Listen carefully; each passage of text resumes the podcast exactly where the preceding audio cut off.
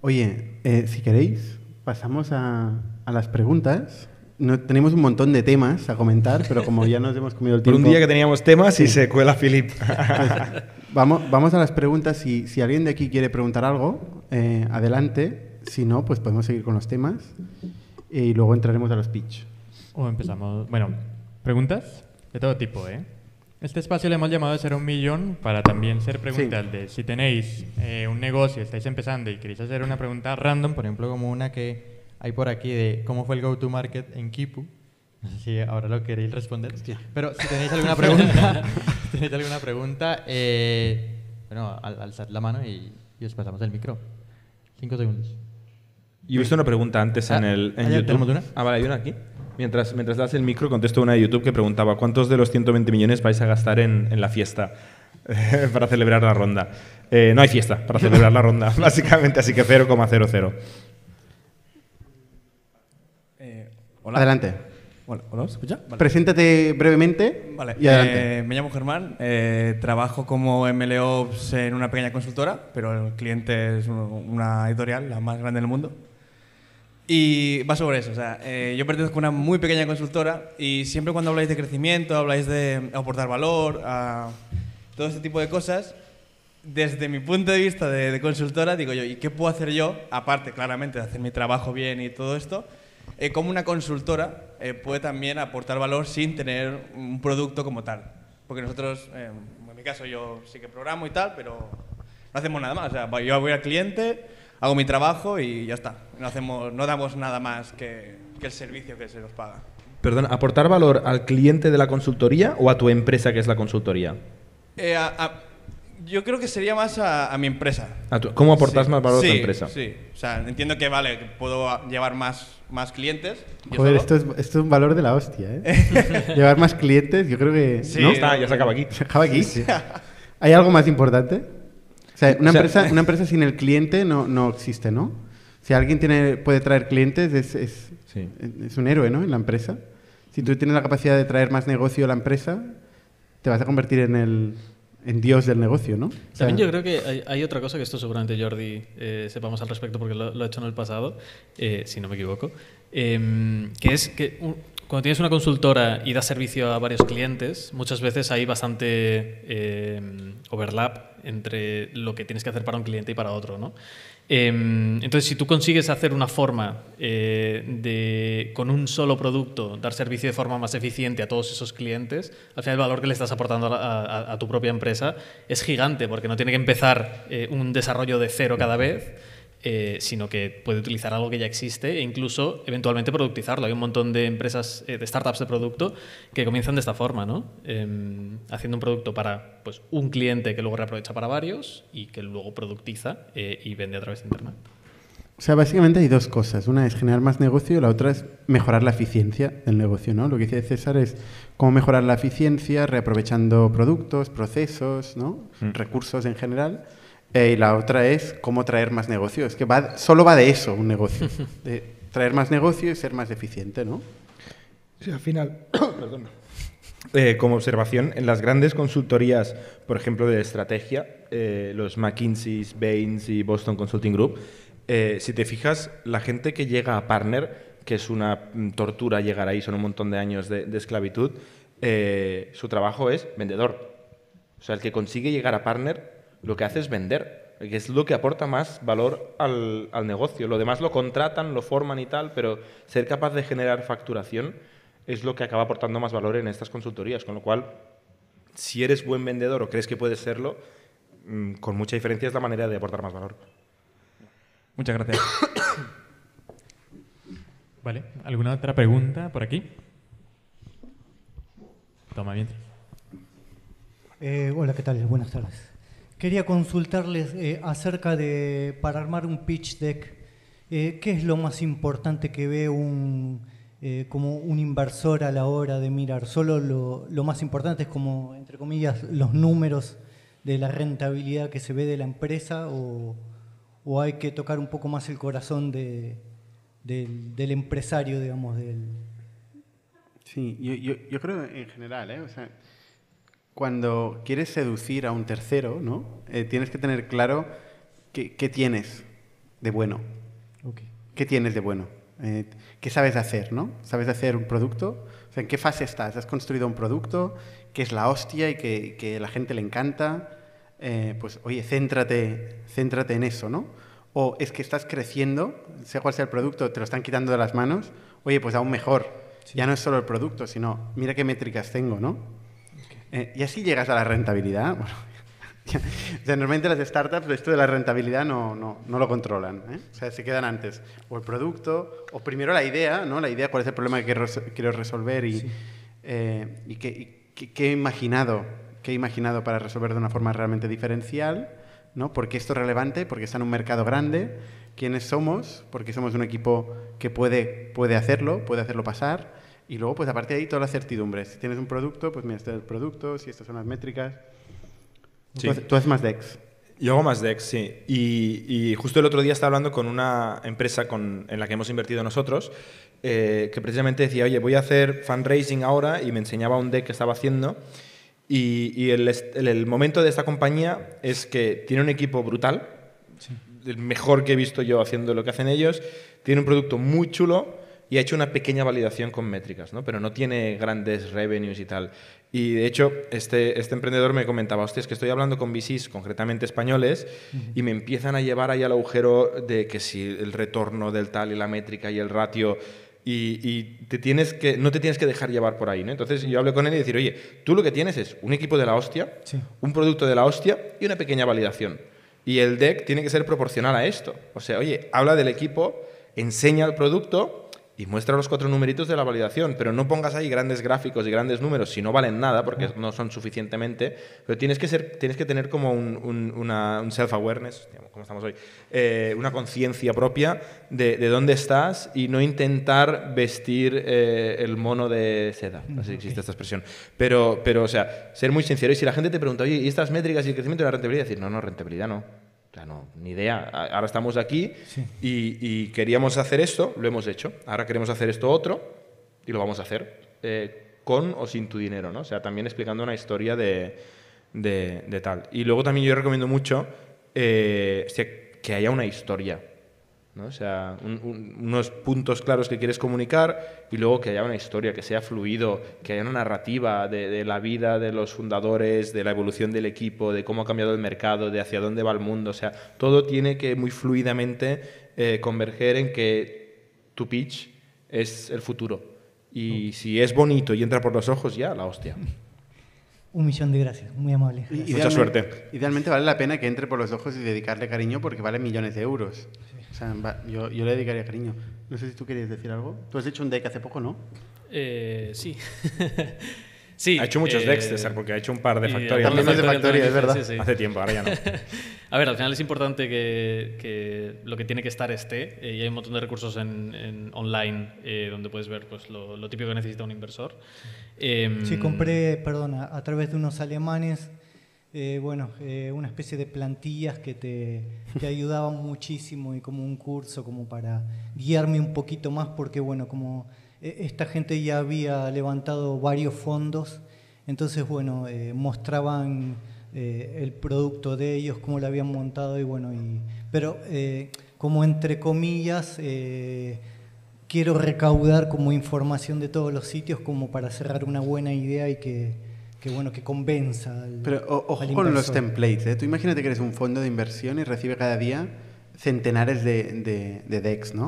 O sea, realmente quieres buscar diferen- algo diferencial, algo que te, te llame la atención, ¿no? Sí. Si todo el mundo te viene con la template, un poco, poco rollo, ¿no? Pero bueno. Como recurso yo recomiendo dos, y ahora volvemos a la respuesta de César. Eh, Sequoia tiene un blog post con un ejemplo de deck, no es un template, pero es un ejemplo de lo que tiene que cubrir.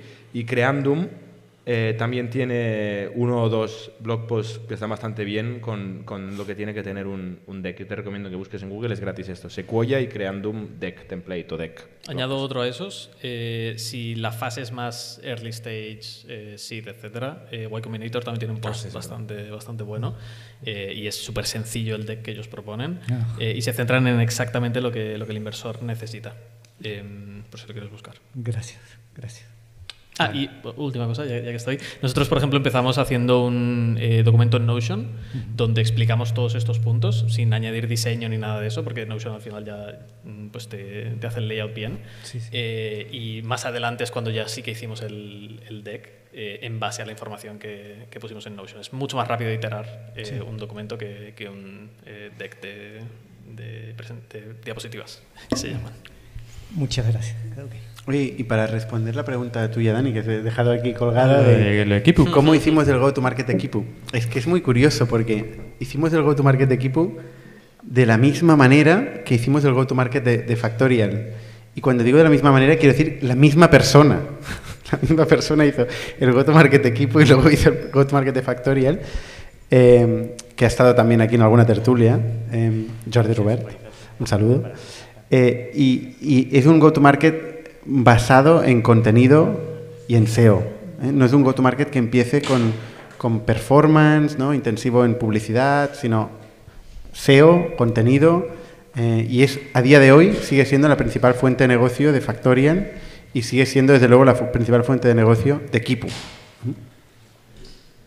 ¿Vale? ¿Más preguntas? Venga. ¿Micro? Sí, por aquí hay una. Sí, sí, lo tengo ya. Ah, vale. Eh, bueno, yo soy Martín, que también soy, soy founder de una startup, que es un marketplace de compra-venta de, de live shopping de productos coleccionables. Y, y, tenía la duda de un poco cómo ha ido evolucionando vuestro rol a lo largo de estos años en, en Factorial en concreto. Digo, ¿en qué momento pasasteis más de estar en el barro, por así decirlo, a más high level y como un poco también hoy en día cuánto, de, cuánto tiempo pasáis en el barro, por así decirlo, y cuánto es managing ahora mismo. O sea, high level no sé qué significa, pero yo creo que nunca he llegado barro, ahí. Barro sí que lo sabemos. barro, sí, barro sí. Más a nivel de, de, managers versus bajaros en el barro, por así decirlo, cómo ha ido evolucionando ese porcentaje. Tira, no, tú, tú. Todo es barro, ¿no? Yo es que yo soy más, soy, soy más de barro. Soy más de barro. A mí, a mí me, gusta, me gusta bajar el barro eh, y entender pues, la, o sea, la unidad mínima de las, acciones que estamos haciendo, ¿no? ya sea una venta, ya sea una iteración de producto, ¿no? ya sea una campaña de, de marketing. ¿no? Eh, yo solo entiendo a la gente cómo piensa y las cosas que hacemos a nivel máximo de detalle. Si, hablo en nivel de abstracción, yo me aburro muchísimo. O sea, no, me gusta hablar de cosas abstractas que alguien va a hacer y no sé quién va a hacer y, le va a pasar la responsabilidad a otro.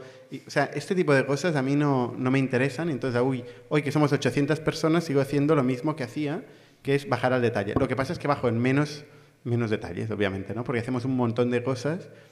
Y lo que me pasa últimamente es que me sorprendo de, las cosas que producimos. O sea, veo, cuando bajo el detalle, veo que la gente está haciendo cosas que no se me hubieran ocurrido, mejores de los que nunca me hubiera imaginado. ¿sabes? O sea, que me sorprendo positivamente. A veces, a veces no, a veces todo lo contrario, pero normalmente eh, me sorprendo de las cosas que estamos creando. ¿no?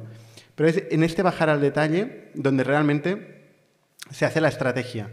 La estrategia no se hace en high level, como, como comentas, ¿no? O sea, se hace cuando estás en, en, nivel de detalle y entiendes el cliente, el problema y tal. Es, es en esta conversación, en esta interacción, donde estás pensando por qué existo, ¿no? Y hacia dónde quiero ir, y, ¿no? Y, y, en esta, y en esta interacción también la transmites. O sea, no solo la haces y la piensas, sino también la transmites al equipo.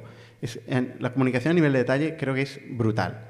Lo que pasa es que necesitas que esta cultura de bajar se reproduzca en la empresa, porque cuando ya sois tantos, si tus directores, tus managers no tienen la misma actitud de bajar al detalle, entonces se empiezan a generar no sé, huecos ¿no? en la organización, de, huecos de política, ¿no? que la gente empieza a pasar o sea, a hacer PowerPoints y hablar en otro nivel de abstracción, más high level. Igual en más high level perdió por nuestra organización que igual, a, igual arriba. ¿no? O este es mi, esto es mi take. Yo creo que sí que hay un cambio de, del barro, que es, una es, o sea, siempre tienes que entender el barro. No, no, puedes hablar de otra cosa que no sea el detalle. Pero sí que es cierto que al principio, nosotros durante dos años, el 99% de mi tiempo era como individual contributor, ¿no? como, como persona que hace cosas. O sea, haces código, cierras clientes, escribes artículos para el blog, o sea, haces las cosas tú directamente.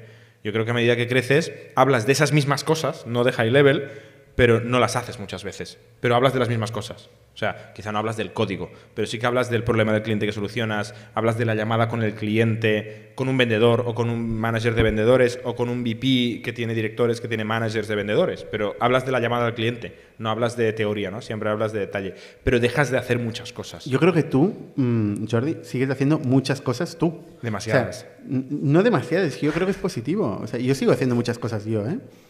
O sea, el, el cerrar un deal, cerrar un acuerdo, escribir una nota de prensa, una comunicación, eh, no sé, este tipo de cosas, Sí, esto concretamente. ¿no? Mm, Sí, sí. Código no.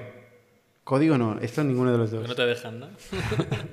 Me han quitado. Yo, yo hace mucho tiempo que, que dejé de programar. ¿Tú estás en el barro, César? Yo ¿O estás solo, high level? solo veo barro yo. Nosotros también solo vemos barro, ¿eh? O sea, esto no, esto no se mejora. Y Yo creo que hay una falsa esperanza de que no, ahora es duro, pero luego ya. No, no, No, no, no, no, solo no. se hace más difícil. Sí, sí. Sí, no, a ver, yo ahora, ya te digo, estoy eh, con las dos mangas remangadas eh, día a día. Cuando estaba en Factorial, em, sí que. Es un poco similar a lo que comentáis, ¿no? Yo, yo sí que creo que acabas tomando cierto tipo de decisiones que son más. se podrían considerar más high level, ¿no? Al final, cuando hablas de la estructura de un equipo, eh, cuando diseñas un equipo, estás- no, no estás hablando del barro como se conoce comúnmente, ¿no? Eh, pero sí que es algo que tienes que hacer cuando, cuando tienes una posición así. Em, pero aún así es esencial el, el bajar, pero ya solo por, por eh, conseguir la confianza de tu equipo, de que sepa que no eres simplemente el gran estratega que, que les está diciendo lo que tienen que hacer, eh, sino que eres capaz tú de, de bajar al, al máximo nivel de detalle, como comentas, eh, y, y hacerlo tú mismo. ¿no? Al final es, es una muy buena forma de que, de que te respete tu equipo. Y de entenderlo. Es que, ¿cómo puedes tener una opinión si no sabes el detalle? Es- es- Te sorprendería la cantidad de gente que puede... ya, pero buena, una buena opinión. Y hay que decir que hay una tentación enorme en caer a, a- a la abstracción, ¿no? A, a hablar de, de eso, diseñar equipos. O sea, diseñar equipos, por ejemplo, mientras dices esto, es cuando vas creciendo se convierte en una cosa que pues, estás todo el día ahí dándole vueltas, ¿no? Hacerlo todo el rato. Pues, pues, exacto, exacto, ¿no? Y, y claro, dices, hostia, em, recupera el por qué estoy aquí con, desde el cliente, ¿no? Porque a mí me aburre. Este, este tipo de conversaciones hay que tenerlas, pero siempre partiendo de qué queremos, qué problema queremos resolver, ¿no? Hacia dónde queremos ir y por qué entonces pasa a ser un medio el organizar un equipo, ¿no? Eh, y no tanto un fin. Hay gente que parece que su fin es la organización, como fin, el, management como fin, no para, no para hacer algo, sino como fin. Nu- nunca lo he entendido. Pero bueno, más preguntas. Dale, dale. Buenas, yo me llamo Gisela y bueno, me- llevo 20 años dedicándome a los recursos humanos, nada que ver con Factorial, eh, coaching ejecutivo y desarrollo de carreras y espero pronto traeros un pitch para, con una idea nueva y que me podáis dar vuestro feedback. Pero mi pregunta va un poco ligada a lo que preguntaba él y pasaréis de 800, imagino que con la inversión ahora de, de- siendo unicornio vais a pasar a 1500 o que el equipo va a ir creciendo. ¿Qué acciones vais a hacer o si no estáis haciendo ya? Para que la cultura no se diluya, para que mantengáis esa misma cultura que cuando erais 100, porque, su- porque supongo que sois 800, pero imagino que la expansión va a ser a, a por lo menos 1000 o 1500 en X tiempo. ¿Qué vais a hacer ahí para mantener esa cultura que teníais cuando erais tan poquitos? Y si tienes propuestas o aprendizajes, estamos interesados. Tengo ¿eh? Porque- muchos, yo compartir todo lo que queráis. Estaré por aquí porque Vale, me vais a pues ir luego viendo te, la cara. luego te pregunto a ver si tienes aprendizajes para nosotros. Pero, o sea, la has dado en el clavo. ¿eh? Yo creo que este es uno de los retos más grandes que tenemos nosotros concretamente, porque talen- gente buena hay mucha. Pero meter mil personas buenas haciendo la cosa correcta en la misma dirección, sin pisarse y, y con, el, con el mismo objetivo, es extremadamente difícil. Ya hoy sufrimos. O sea, 800 ya son muchas personas. O sea, ya hoy nos damos cuenta de que hay gente que está haciendo una cosa que es contraria a la manera de ser de la compañía o, equipos enteros que están trabajando en una dirección que no está alineada con otro equipo, ¿no? Y por suerte nos damos cuenta y lo vamos rectificando y tal.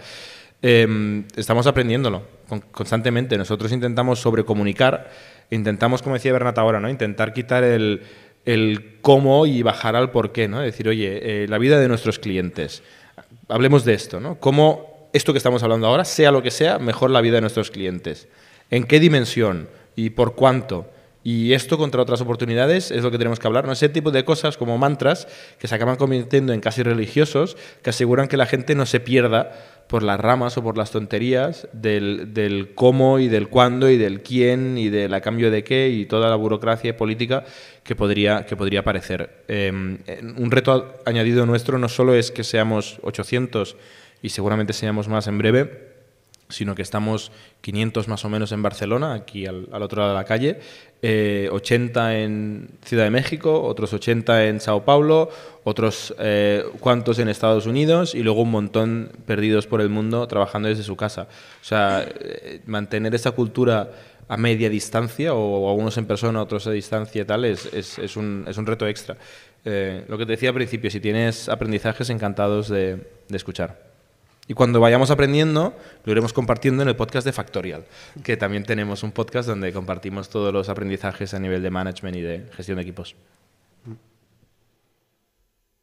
Tenemos otra pregunta por allá. Hola, quería felicitaros por ser un nuevo unicornio en Barcelona, creo que es muy meritorio. Y tenía un par de preguntas al respecto. Eh, la primera, en lo que podáis contestar, es cómo os ha afectado a los socios fundadores la entrada de nuevos socios en el cap table, en lo que podáis contestar. Y la segunda es que cuando uno es un unicornio, ¿cuándo habéis adecuado hacer un primer cash out o un cash out importante? Vale, la primera pregunta nos ha afectado esta ronda eh, como cualquier otra ronda, que es que tú tienes menos trozo del pastel. O sea, al final hay un concepto que es la dilución. Cuando tú haces una ampliación de capital, perdón, lo que haces es que creas nuevas participaciones, con lo cual en porcentaje te diluyes. Cada ronda que hemos hecho nos hemos diluido. Una cosa que es un poco antiintuitiva es que nos hemos diluido mucho menos en una ronda de 120 millones de lo que nos diluimos en una ronda de 400.000 euros. O sea, lo que cuestan los primeros euros, que por eso también como Business Angels, eh, como inversor early stage, eh, creemos mucho en esta etapa porque el valor que aporta esa primera entrada que define la vida o la muerte es, es muy, muy valiosa. ¿no? Pero básicamente nos hemos diluido en porcentaje. Nosotros eh, ya habíamos perdido la mayoría en el pasado, o sea, los fundadores no teníamos más de la mitad del cap table. Lo que sí que hemos defendido mucho es la autonomía y el control de la compañía a través del consejo. Nosotros seguimos teniendo mucha autonomía como empresa, tenemos varios socios diversificados que tienen cada uno un trocito del pastel e intentamos estar muy alineados con ellos para que siempre vayamos todos remando en la misma dirección. Eh, en cuanto a lo que decías del, cash out, o sea, ahí al final eh, hay un concepto que se llama el secundario, donde ahora está menos de moda, en otros años antes de, la bajada de la bolsa que ha habido ahora, eh, se puso más de moda, donde tú aparte de vender acciones como ampliación de capital, puedes hacer compraventas de la compañía.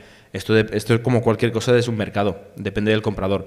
Típicamente esto es mucho más fácil de hacer cuando una empresa es rentable y ya tiene una estabilidad y una predictibilidad alta. Cuando todavía estás en una fase de venture capital, esto es mucho más raro. De acuerdo.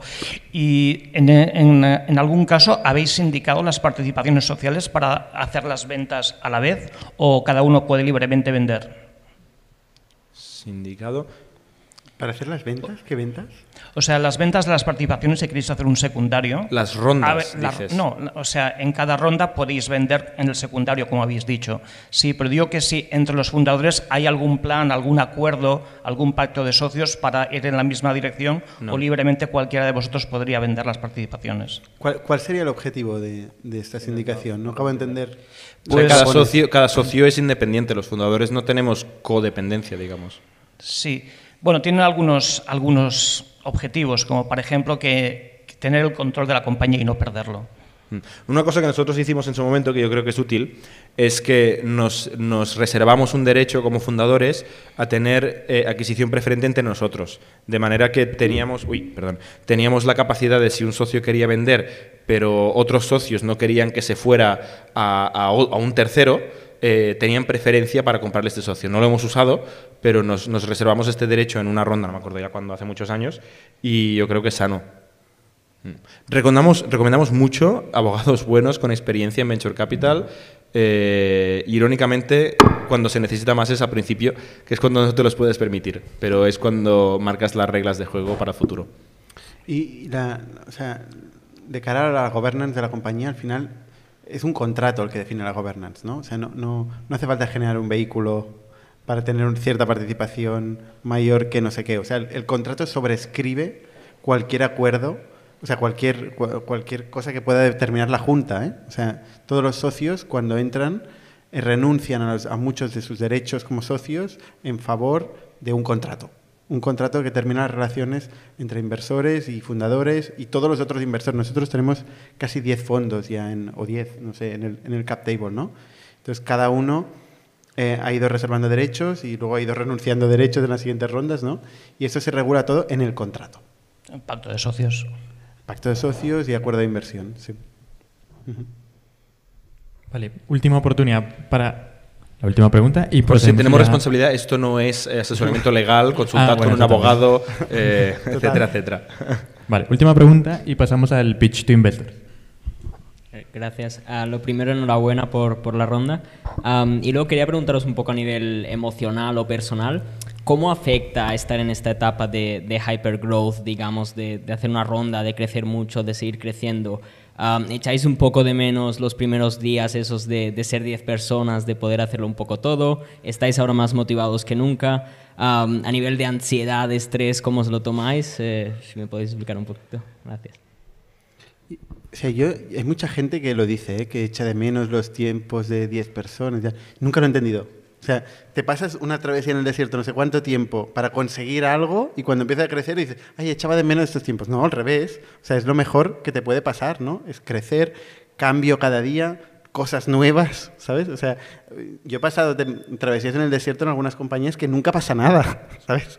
Dices, no, por favor, o sea, que pasen cosas, ¿no? Y nosotros llevamos 3, 4 años que, que pasan cosas cada mes. Eh, y, y- y muchas cosas, ¿no?